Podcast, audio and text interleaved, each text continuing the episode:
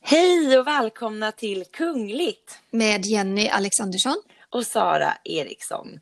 Vi fortsätter att spela in på distans och eh, det är väldigt kul att eh, fortsatt kunna leverera kungligt och snacka kungligt tillsammans med alla er som lyssnar trots det rådande läget. Men visst är det härligt? Vi är mitt i sommaren, det är underbart väder. Vi har verkligen fått njuta de här dagarna.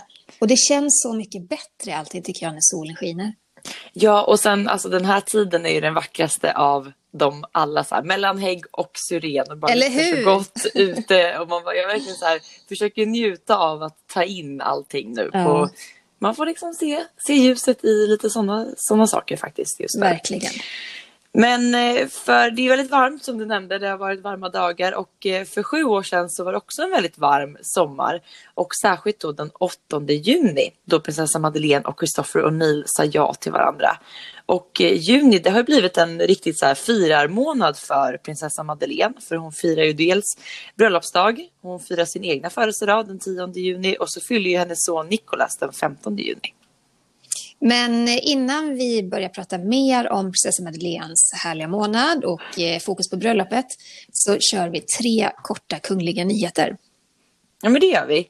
Och eh, vi kan ju börja då med eh, på lördag är det ju nationaldagen den 6 juni och eh, vanligtvis så brukar vi då få se hela kungafamiljen samlad på Kungliga slottet för vidare färd i kortege till Skansen där familjen brukar närvara vid firandet då på Skansen Soliden. Men i år så blir det annorlunda. Men firandet kommer att genomföras och vi kommer kunna följa det i tv-rutan. Och det kommer ju vara på det viset att det sitter ju ingen publik på Skansen. Men eh, tv-sändningen den leds av Ann Lundberg och Tara Moshizi, min favorit. Eh, det kommer vara ceremonier med flagghissning, högtidstal, fanöverlämning, nationalsång och allt det där som ingår i det vanliga tv-framträdandet. Och många artister som kommer stå på scenen såklart. Kan vi räkna med någon eh, kunglig närvaro överhuvudtaget? Eh, det kommer nog se annorlunda ut, tror jag. Eh, riksdagens talman, Andreas Norlén, han har ju berättat att de tror att de kan ha med kungaparet, statsministern och så ja, talmannen själv då i eh, sändningen. Men på vilket sätt får vi ju se, om de är på plats eller om det är via länk. Men hur som helst så, nationaldagen och sändningen kommer ju avslutas precis som vanligt med Tapto från Kungliga slottet med arméns musikkår. Så att alla de här kungliga traditionella elementen, de finns ju med på något sätt i alla fall. Och vanligtvis så brukar ju faktiskt också prinsessa Madeleine då komma till Sverige inför nationaldagen och närvara. Ehm, Dock inte i år. dock inte i år. I- år blir det dåligt med närvaro från någon av våra kungligheter. Eh, och det beror ju såklart på det rådande läget som vi befinner oss i. Och eh, den andra kungliga nyheten, nu korta kungliga nyheten vi vill ta upp, det handlar just om coronaviruset. För att det drabbar ju alla i såväl koja som slott. Prins Charles av England och först Albert av Monaco har ju som vi pratat om tidigare båda två testats positivt för viruset. Men nu har ju ytterligare en kunglighet smittats. Ja, det var i det belgiska hovet. Eh, I veckan så, så medgav de att en person i familjen har insjunk, insjuknat, men de nämnde inte någon med namn. Men eh, alla har ju vetat om att hela kungafamiljen, då, kungen, drottningen och deras barn, de har ju suttit i karantän. Eh, så det var ju många som undrade, "V- vem är det här? Och då var det faktiskt spanska medier som avslöjade att det var prins Joakim. Och nu pratar jag inte om den danska prinsen, utan jag pratar om prins Joakim av Belgien som är systerson till kung Filippe. Han är 28 år, han har plats nummer 10 i den belgiska tronföljden. Mm. Och han har ju en flickvän i Spanien och hon beskrivs ju i medierna som societetskvinnan eh, från staden Cordoba. Och eh, Joakim ska ju då ha lämnat Belgien eh, då av professionella skäl sades det. Eh, I och med att man nu i Belgien får bara resa utomlands om man har då speciella skäl. Till exempel om man ska utföra akuta medicinska behandlingar och så vidare. Men det är ju det här som har blivit en sån stor grej. För att det är inte därför som prinsen har lämnat landet. Nej, nej, lyssna nu. Det här gör mig faktiskt helt rasande. Prins Joakim gick på en fest tillsammans med sin flickvän och ett 30-tal andra överklasskompisar. Jag menar, läget i Spanien just nu, det är ju så att man får, jag tror att man får högst träffa 15 personer eller samlas 15 personer. De var ju ja. dubbelt så många. Och dessutom så måste man sitta i karantän när man reser in i landet. Och det är här självvald karantän då. 14 dagar minst. Men det struntade prins Joakim i. Ja. Och det här har ju skapat liksom ramaskri och många blev rasande över hans agerande. Och eh, då för att försöka släta över det här så har ju Joakim faktiskt sänt en ursäkt via sin advokat för att be då spanjorer och belgare om förlåtelse för sitt ja, men, oansvariga beteende.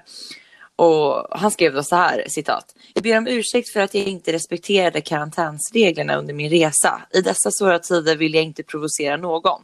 Jag ångrar mig verkligen och accepterar alla konsekvenser. Slutcitat. Och det blev verkligen konsekvenser. Förutom att prinsen då har insjunknat, insjuknat i covid-19 så sitter han och de andra festdeltagarna i tvångskarantän i Cordoba. Mm. Och det kommer bli en polisutredning kring festen just för att de var för många. och det blir troligtvis böter då för de inblandade. Det görs ju också en utredning kring det här med att han har brutit mot karantänsreglerna. Mm. Och där ligger bötesbeloppet på runt 100 000 kronor. Så att det blev ju en dyr fest, minst sagt. Eh, det kan man säga. Och eh, belgiska hovet, ja men de gör ju allt för att så här, mildra kritiken. Och, och de meddelade nyligen att prins Joakim ja, ska göra praktik på ett företag i Spanien. Eh, och att han då ska ha, ha gått på ett möte med företaget i, då, under, under tiden han besökte eh, Spanien då, två dagar efter festen. Men det här är ju bara för att liksom försöka släta över det hela, eller hur Jenny? Ja, men det är rent och skärt skitsnack. Eh, det känns som på. Varför skulle den här prinsen mitt i coronakrisen plötsligt resa till Spanien för att eh, landa en praktikplats? Alltså, jag, det, det, är så osannolikt så det är inte klokt. Det, alltså, Spanien är ett land med mycket stränga restriktioner. Det är vansinne. Mm. Och här kan jag känna liksom att här skulle nog hovet kanske lägga sig platt istället och bara låta Joakim få stå för sin ursäkt. Mm. Eh, och jag menar, jag kan inte vara hundra på att det inte fanns en praktikplats med i tankarna någonstans. Men jag tycker att det känns som rent hittepå. Ja, men det som blir så, eller det som stör en så mycket, det är att så här, gång på gång på gång så ser vi hur kungligheter går emot lagen och tror sig kunna göra det helt obemärkt. Mm. Och det blir ju, alltså, det måste finnas en likhet inför lagen. Det kan inte vara så att det finns gräddfil eh, lösningar för kungligheter eller andra människor. Visst, det händer hela tiden, men då tycker jag också att det är bra att man pekar på det och uppmärksammar det, därför att så här får det såklart inte gå till. Nej. Och han har ändå plats nummer, nummer 10 i tronföljden också. Det är som att eh, prinsessan Adrienne här i Sverige i vuxen ålder skulle ha struntat i alla regler och restriktioner under den pågående pandemin för att gå på en fest i ett annat land. Mm. Eh, nej, skäms nej. känner jag nej, på hela den här skäms, skäms. Grejen. Men vi går över till Storbritannien. Det är vår sista snabba nyhet här. Och eh, det är nämligen så att man kan säga att på sätt och vis så stödjer faktiskt kungahuset i Storbritannien den här eh, rörelsen Black Lives Matter. Och det är nog ingen som har missat om det här, det här brutala mordet på George Floyd i Minneapolis i USA. Eh, det var ju flera poliser som höll ner honom på marken på ett oerhört brutalt sätt. En polis satte sitt knä mot hans hals och tog livet av honom, mm. mördade honom. Och sen dess har ju stora protester spridit sig genom USA och eh, även i världen. Vi har sett protester här i Sverige också. Mm. Mm. Och nu, och nu har ju då organis ja. organisationen då Queens Commonwealth eh, och uh, Queens Commonwealth Trust med prins Harry i spetsen och även då eh, The Diana Award gjort så inlägg på sina sociala medier och kanaler utåt med olika statements just för att stötta hela den här rörelsen och visa liksom sitt, sitt engagemang och sitt medhåll. Och Diana Award de skrev så här på Instagram. Citat. Vi kommer inte vara tysta. Vi kommer fortsätta att jobba för en värld där varje ung människa oavsett färgen på dess hud kan nå sina drömmar utan att vara rädda för diskriminering. Mm. Mm. Och det är ju, jag, jag, tycker ju att det är, det är fantastiskt att de gör så här. Eh, men en viktig fråga just när det gäller kungligheter, det är ju, är det här politiskt? Mm. Är kopplingen till kungahuset så stark att, eh, att det kan bli politiskt? Vad, vad tycker du? Nej men det där är väl en fråga just nu som, som inte bara i de kungliga sammanhangen vet exakt samma samma situation. Det hände ju under var en fotbollsmatch i Tyskland där spelarna också gjorde då ett statement eh, just inför det här och det diskuteras då i och med att det är olagligt att göra politiska statement på planen. Eh, mm. Jag tycker ändå att det här är liksom en helt annan nivå och en helt eh, annan grej. Alltså jag tycker liksom att det på något sätt det går förbi allt det där, tycker jag. Jag håller med dig. Det här går, det här går över politik. Ja. Det här handlar om grundläggande mänskliga rättigheter. Och, och som eh, kungahusen ska ju stå ovanför politiken men de kan inte stå ovanpå grundläggande mänskliga rättigheter utan de representerar ju ett helt land. Och då kan jag känna att det är helt okej okay att göra mm ett sånt här statement. Det handlar, därför liksom, att det handlar ja, om alla med. människors rätt. Det handlar inte om några så politiska beslut eller några politiska ställningstaganden utan det handlar om alla människors lika värde i hela världen. Och mm. där tycker inte jag man kan säga att vare sig kungligheter eller fotbollsspelare som gör fel i att lyfta det än mer för att det ska få en större spridning och att fler människor ska uppmärksamma det här och så vidare. För att det krävs och det, det är bra att att det här händer. Det, ja, det är ju som kronprinsessan Victorias argument för att lyfta klimatproblem och miljöfrågan. Det är också på samma sätt att hon anser att det står ovanför politiken, mm. att det är så världsomfattande problem som vi alla berörs av. Mm. Och eh, jag, jag tycker det är samma sak här, helt och hållet. Mm. Nu går vi in på vårt huvudämne, prinsessan Madeleine. Hon har ju en riktig fyramånad. Den 10 juni så fyller hon 38 år. Och bara två dagar innan födelsedagen så firar hon bröllopsdag med kärleken Chris O'Neill. Ja, det är härligt att kunna fira kärleken. Jo, men det är det. Om vi backar bandet lite så offentliggjordes ju parets förlovning den 24 oktober 2012. Då hade det gått ungefär två och ett halvt år efter att Madeleine och Jonas Bergström bröt sin förlovning. Men eh, det slutade ju, den här sorg, sorgliga händelsen slutade ändå väldigt bra för Madeleine för att hon reste till New York, bosatte sig där och träffade ganska snart eh, Chris O'Neill. Ja, man hade ju gärna velat se hur det här första mötet gick till och liksom vad, de, vad de pratade om och vad det var som ja. att just de fattade fattade tycke för varandra. För att det känns ändå som att de båda besitter ganska många likheter men samtidigt många olikheter på något sätt. Ja, Håller du med verkligen. mig? Ja, nu kände de ju till varandra lite grann innan de möttes öga mot öga så att säga. Mm. Men jag tror att mycket handlar om att eh, Madeleine letar efter en trygg punkt i livet och eh, där fanns Chris plötsligt framför henne. Och jag tror att han, han har egenskaper som gör att eh, han är både spännande men han är också en trygg famn.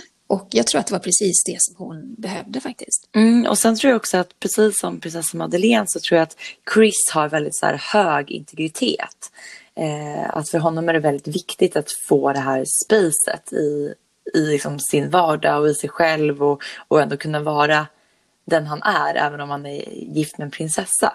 Och det tror jag var ganska skönt för Madeleine också i och med att hon ofta har uttryckt just den, det hon tycker är jobbigt till exempel i Sverige.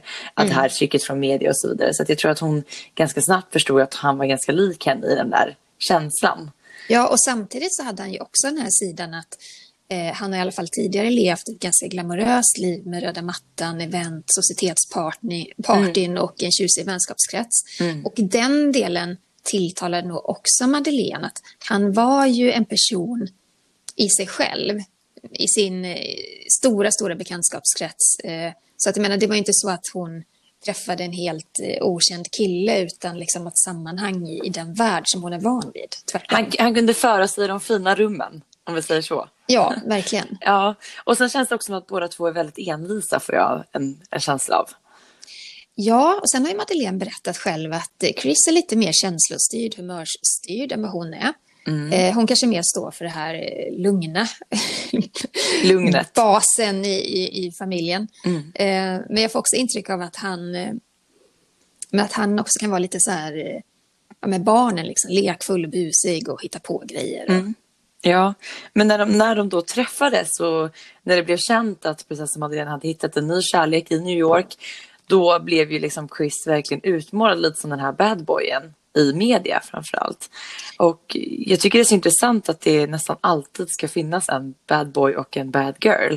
För att lite så hade också Madeleine blivit utmålad i sina unga år som den här partyprinsessan som liksom mest festade. Vilket hon i efterhand mm. har berättat att hon inte tyckte om att bli titulerad ja. som.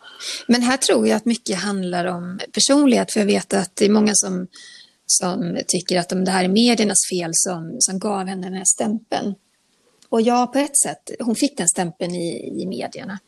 Men eh, hon, hon hade ju också hon blir nästan alltid jämförd med sin stora syster och eh, kronprinsessan Victoria är ju extremt jordad, står med båda fötterna på jorden, är inte ett dugg intresserad av det här glamorösa livet.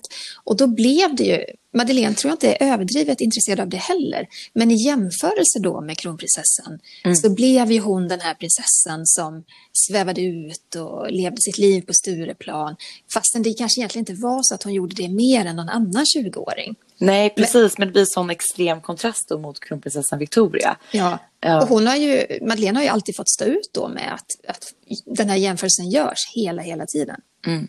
Men jag undrar ifall att Madeleine tyckte att det var jobbigt att Chris lite blev den här badboyen med tanke på hennes historik med, med Jonas. Och vad som hände där. Eller hon kanske bara var väldigt säker på var, var de två stod tillsammans och inte brydde sig så mycket om de här ryktena som snurrade på. Jag, jag tror att det är svårt att vara helt opåverkad av skriverier och rykten, det tror jag. Men jag tror också att Madeleine inte är lika brydd kring det längre som hon kanske var när det här med Jonas hände. För det var ju oerhört känsligt och det var ju ett ofantligt drev. Mm. Eh, många som rapporterade om den här förlovningen över hela världen. Så där tror jag hon blev lite stukad och bränd. Men just när hon träffade Chris så tror jag att Ja, hon har säkert suckat över att det skrevs om honom på det viset. Men jag tror att hon var i tillstånd då, och särskilt nu, att hon bryr sig inte så mycket om det längre. Nej. Hon och framförallt har... nu när de bor utomlands också så blir det en än större distans också. Ja, det. och det är nog lättare att, lättare att skjuta det ifrån sig tror jag, mm. i Florida. Men innan det var dags för bröllopet så var ju Chris här väldigt tydlig med att han inte ville ta emot någon prinstitel och han valde ju helt enkelt att avstå den han var ju väldigt mån om att liksom kunna fortsätta arbeta och driva sitt, sitt företagande framåt. Ehm, mm. Man undrar lite hur, hur Madeleine såg på det där och då. Det är klart att det här var stora diskussioner inom familjen innan det här offentliggjordes. Men man undrar vad hon tänkte kring det, liksom, om, hon, om hon tyckte det var jobbigt eller om hon tyckte det var bra. Nej, men jag tror att hon verkligen diskuterade det här i detalj med både Chris O'Neill och med sin pappa. Eh, för det är alltid kungen som har sista ordet i här frågor. Men jag tror också att det var väldigt lätt för henne att acceptera mm. Chris beslut. Eh, och hon vill ju själv leva ett mer undanskymt liv och det kan hon ju göra när Chris inte har en kunglig titel. Det är lättare för dem att dra sig undan det kungliga livet när han inte står på den sidan väggen så att säga. Ja, och det är samma sak där. Prinsessa Madeleine är ju inte en prinsessa som gillar att åka omkring och klippa band och närvara vid invigningar och lite sånt som ändå ingår i en sån, de vanliga kungliga uppdragen. Eh, utan hon vill ju verkligen lägga ner sin tid och själ på jätteprojektet Childhood. Ja, men samtidigt så finns det en sida hos henne som verkar vilja ha kvar delar av det här kungliga livet därför att det öppnar dörrar för henne. Och det är ju särskilt viktigt i jobbet med Childhood och när hon släpper en bok och när hon gör sådana här grejer. Mm. Och då, hon är ju smart på det viset. Hon kan ju verkligen utnyttja den delen av sitt ursprung och sitt liv till att sätta fokus på, på viktiga saker. Men, men jag tror också att det finns en sida, alltså en personlig sida inom henne som hon, hon vill ha det också därför att hon är född in i det här. Mm. Det, är helt, det är helt naturligt tillstånd för henne att vara kunglig. Och inte som för Chris som, som är helt främmande inför den världen. Så jag tror också att eh, det är inte så att hon skulle vilja helt och hållet ge upp eh, det här. Alltså hon är ju fortfarande en del av kungahuset, det är inte hennes barn. Jag tror aldrig hon skulle ge upp den delen. Nej, för det är det som vi har pratat om nu till exempel i Harry och Meghan-fallet. Att det, det går ändå att jämföra lite att skulle Madeleine då stå utan titel och inte längre vara en del av det kungliga huset, ja men då skulle det vara helt ny mark för henne i och med att hon inte vet någonting annat. Likväl nu som prins Harry står inför den utmaningen att kasta sig ut i, på andra sidan liksom. Medan mm. Meghan och Chris då aldrig har liksom ens varit en del av den på riktigt. Eller hur man ska säga. De är ju inte uppvuxna i det klimatet. Vilket mm. gör att de har liksom det andra är mer normalt för dem än det kungliga. Eller hur man ska säga. Ja, men precis. Så är det ju.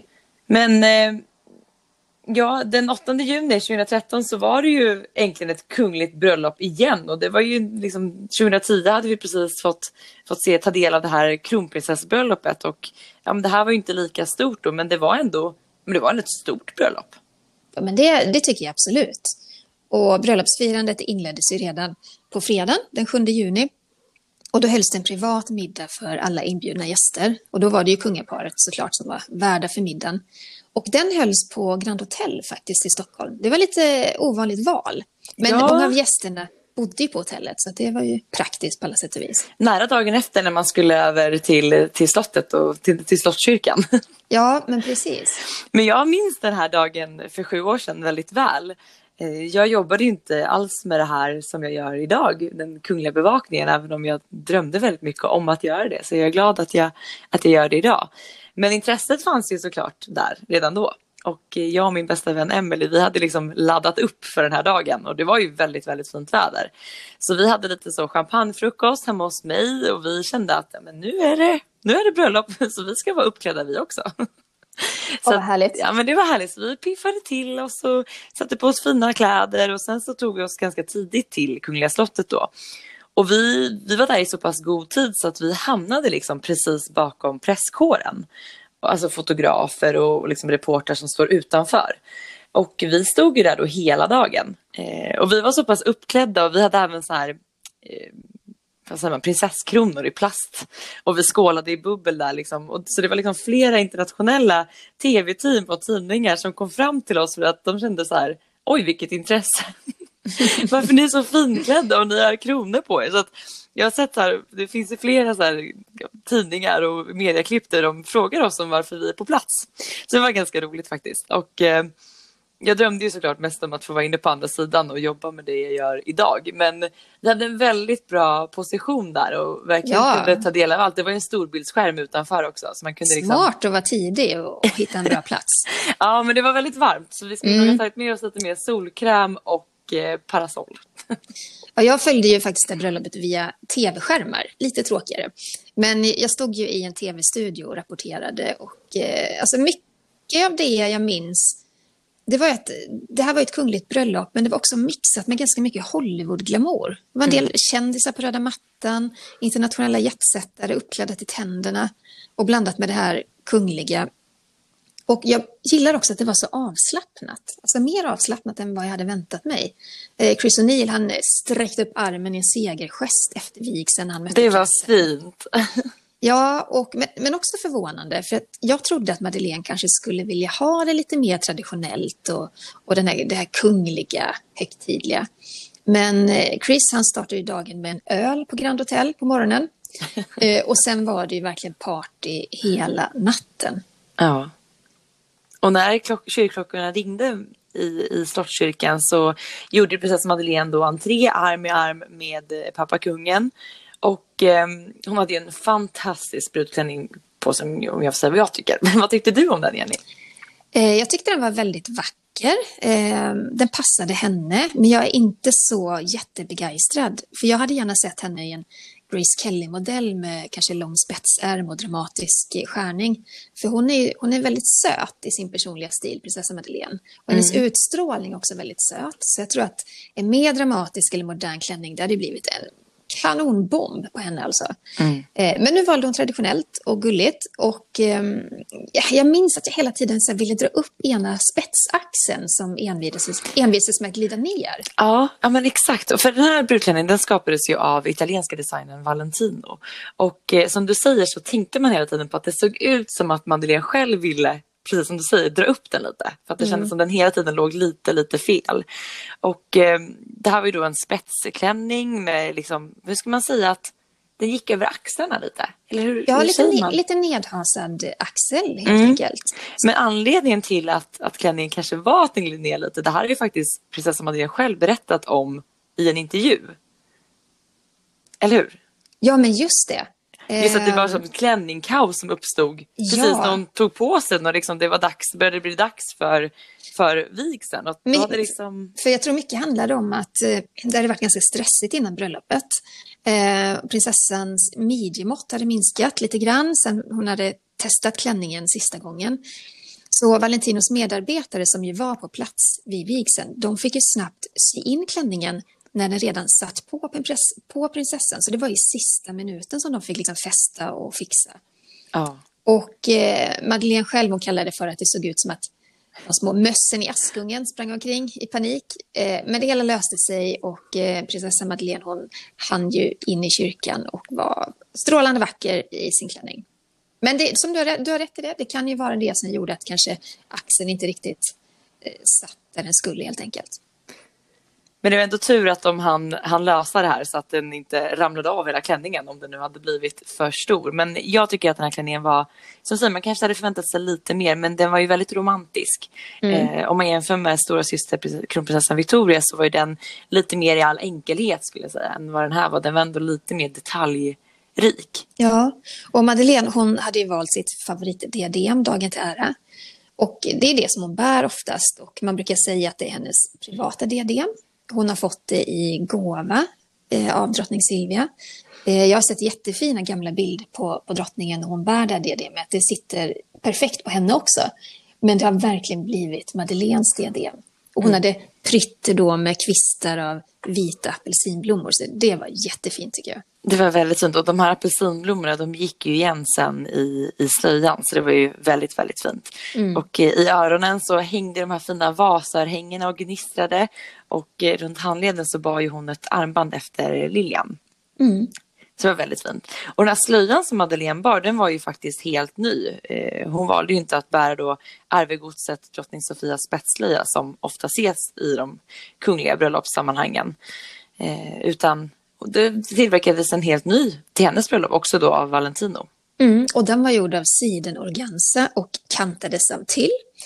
Och så var den strödd med små morsor. De kallar det för point, point d'esprit på franska. Och det är liksom eh, ja, med små pluppar, eller vad ska man säga? Som är liksom broderade på. Ja, precis. Så att det blir lite mer liv i den. Eller hur Ja. ska säga. Ja. Och sen var det spännande att se att bakom då prinsessans håruppsättning, jag tyckte hon var fantastiskt snygg i håret. Det var Rick Ljung som stod bakom det och makeupen hade Sara Denman gjort. Alltså det, var en, det är verkligen en grej jag kommer ihåg, att hon hade en otroligt snygg make tycker jag. Eh, på något sätt, alltså kungligheterna lyckas ju alltid se så naturliga ut fast de ändå är väldigt väl och mycket sminkade. Ja, de måste ju ha mycket smink för att det också ska se bra ut eh, genom tv-rutan. Men eh, hon lyckades se väldigt naturlig ut. Och visst hade hon också någon liten färg på läpparna tror jag som man kanske inte riktigt är van vid att se henne. Men det var, var väldigt snyggt. Och eh, brudbuketten som hon höll i handen den matchade ju fint då. Både med dekorationer inne i slottskyrkan och givetvis med hela hennes klänning och kreationer. Och eh, den bestod ju mestadels av eh, vita trädgårdsrosor och liljekonvaljer. Och såklart även myrtenkvisten som alltid finns med i, vid de kungliga vigslarna. Ja. Och sen var det ganska pampigt tyckte jag, den här ingångsmusiken som spelades. Det var gotländsk brudmarsch.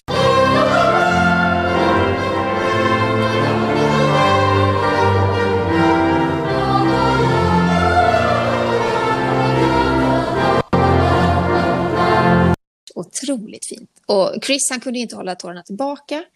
Och de här 600 gästerna som satt bänkade i kyrkan och alla tv-tittare, de kunde verkligen se hur rörd han var när, när Madeleine då klev in genom kyrkporten.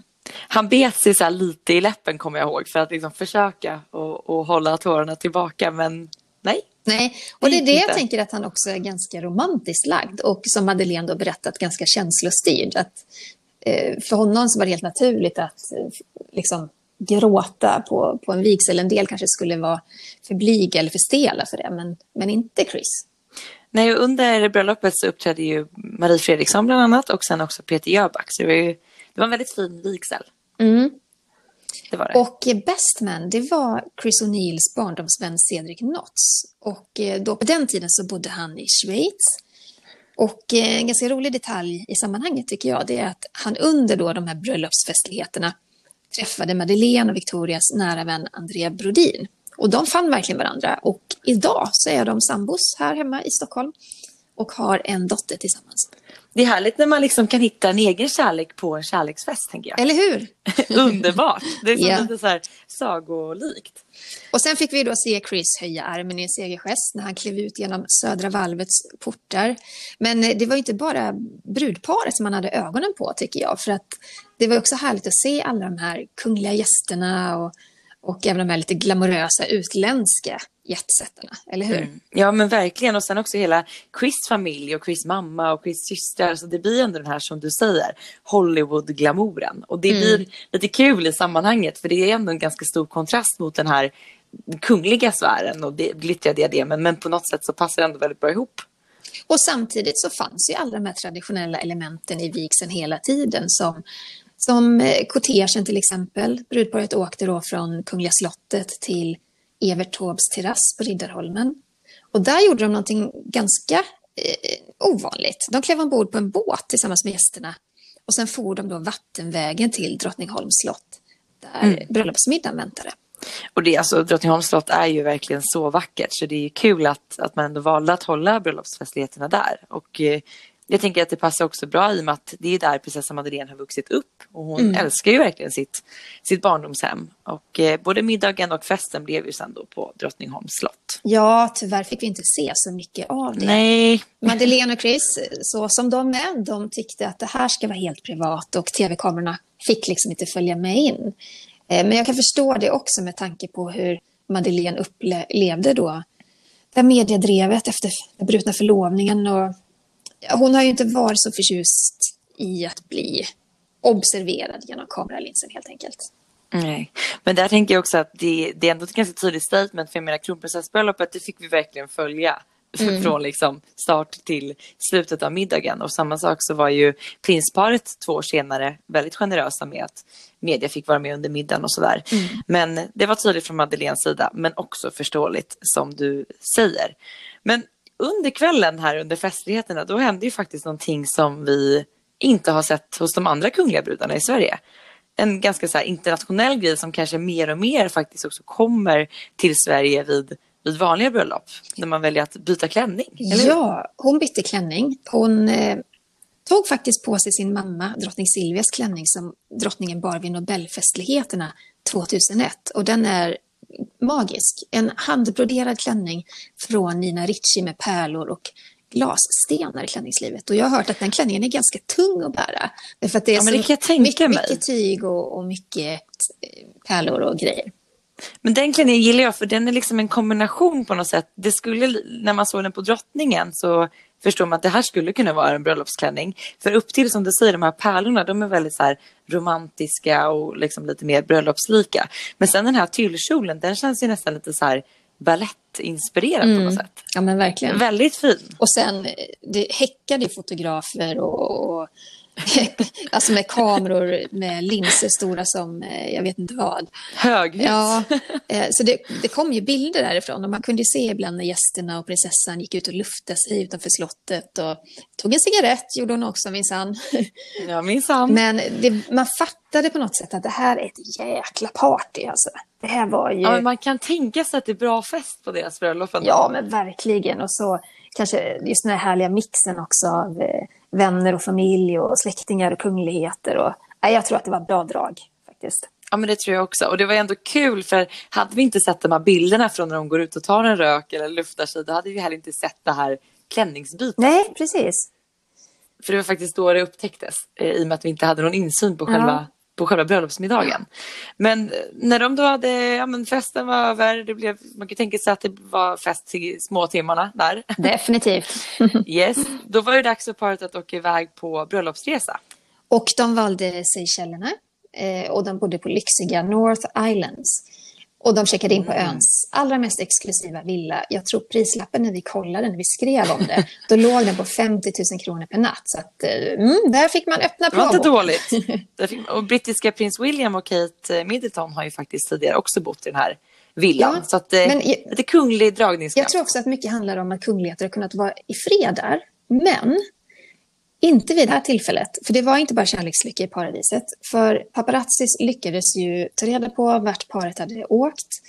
Eh, de kom dit och tog bilder i smyg och de publicerades i, jag tror det var Expressen. Och det blev, mm. det blev för mycket för Madeleine. För hon hade ju redan känt sig jagad av fotografer sen, sen innan. Så hon gjorde någonting ganska speciellt.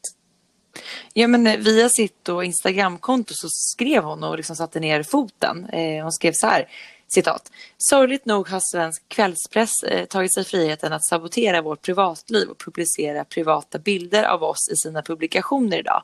Det enda vi önskar oss om så bara för de här få dagarna är vårt, att vårt privatliv respekteras. Slutcitat.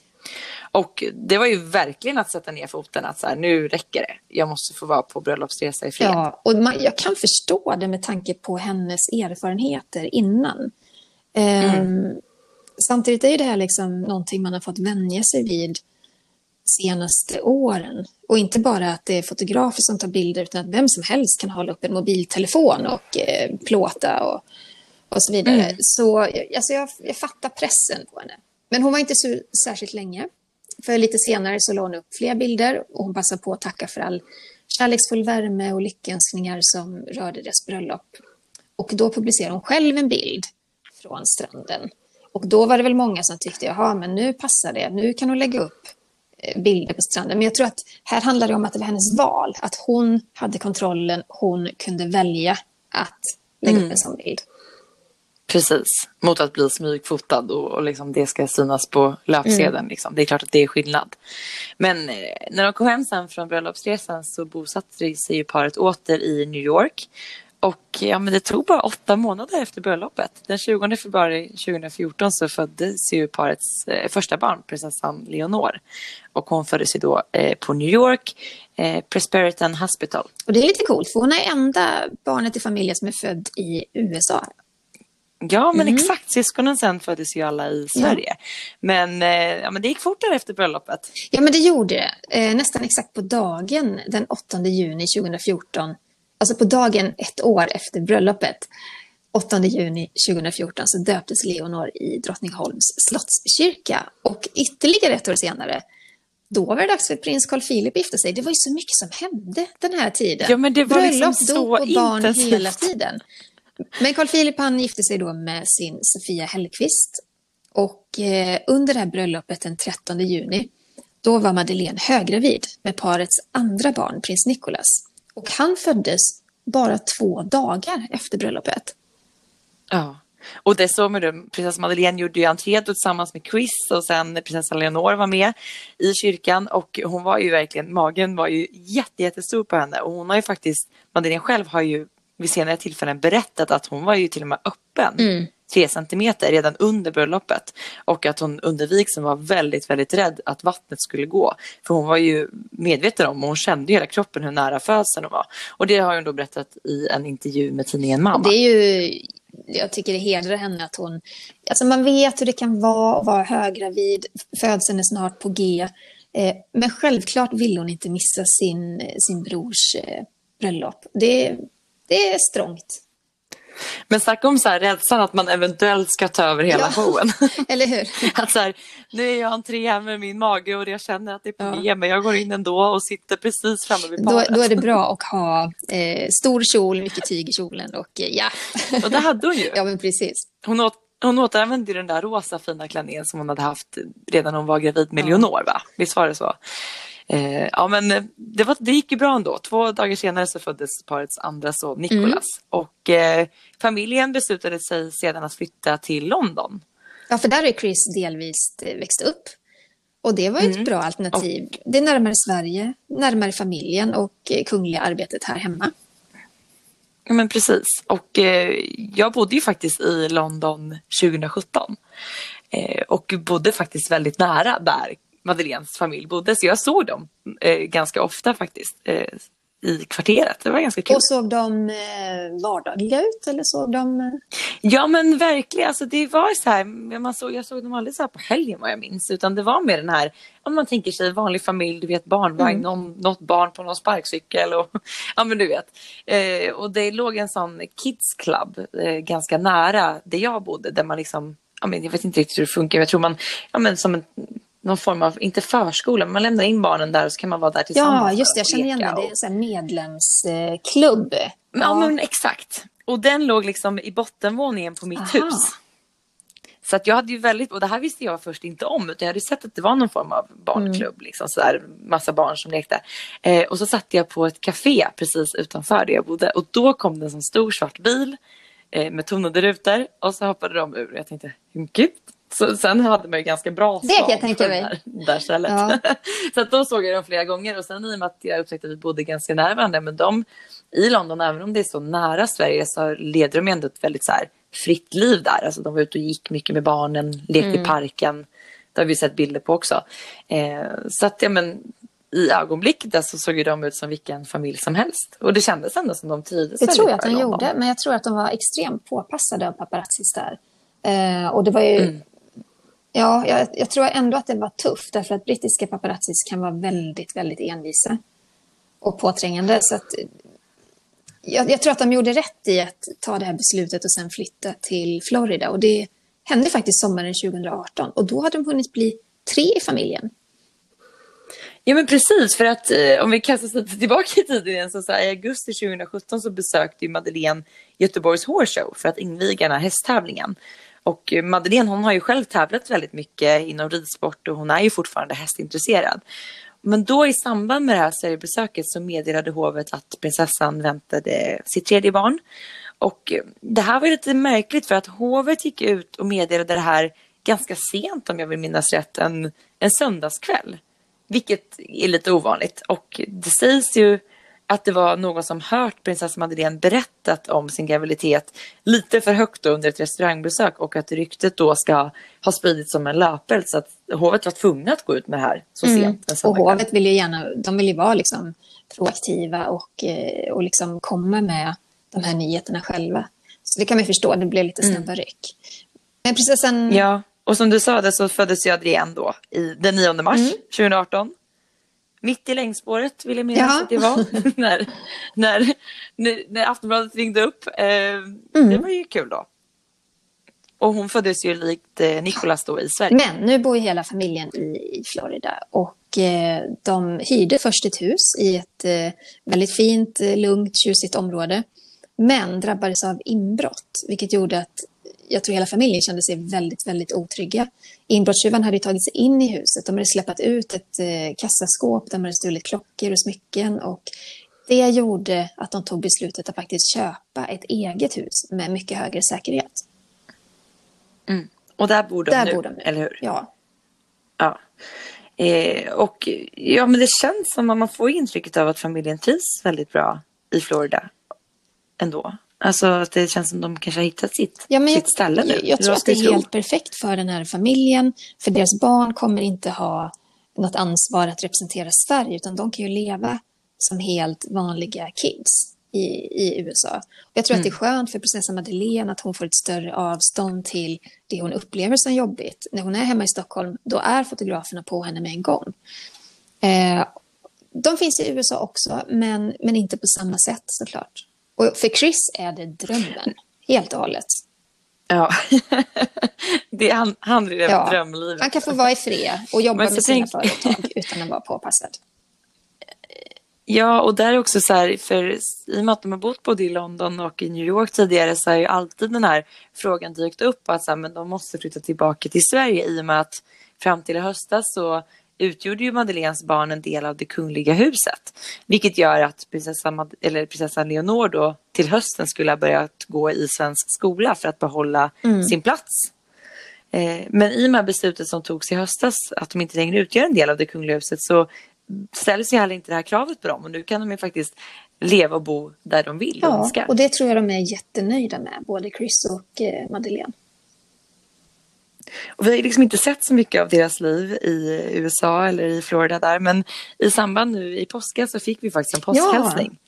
En videohälsning då när hela familjen pratade och då såg vi att de hade skaffat, de hade en, skaffat en liten hund. Ja. Eh, Teddy tror jag den heter om jag minns rätt. Ja just Jättesöt. det. Ja, någon vit, ja. lite lurvig sak. Såg väldigt Nej, men de, de bor ju fantastiskt fint. Eh, de har en stor trädgård, en pool. Och den här trädgården har lite högre stängsel. Det är insynsskyddat. Så jag tror på alla sätt och vis att, att de har det väldigt bra där de, där de bor. Tror du att eh, vi någonsin kommer att se dem bo i Sverige? Nej, det tvivlar jag på. Jag tror att eh, nu har de bott utomlands i ganska många år och de verkar trivas med det. Jag tror att det här med kungens beslut också gör att de känner sig trygga i att de behöver, det finns inget tvång för dem att befinna sig i Sverige eller att ens representera om de inte vill. Så nej, jag, jag tror inte att de kommer flytta tillbaka till Sverige. Nej. Nej, vi får se. Jag tror faktiskt inte heller det. Utan de kommer att hålla sig på sin, mm. på sin kant alltid. Hörni, kära lyssnare. Glöm inte skicka in lyssnarfrågor till oss. Det är så roligt när ni ställer frågor. De kan ni mejla till kungligt aftonbladet.se. Och glöm heller inte att prenumerera på vår podd. Det gör du genom att klicka på prenumerera-knappen, för då missar du inget avsnitt. Ha det så gott, sköt om er. Hej då! Hej då!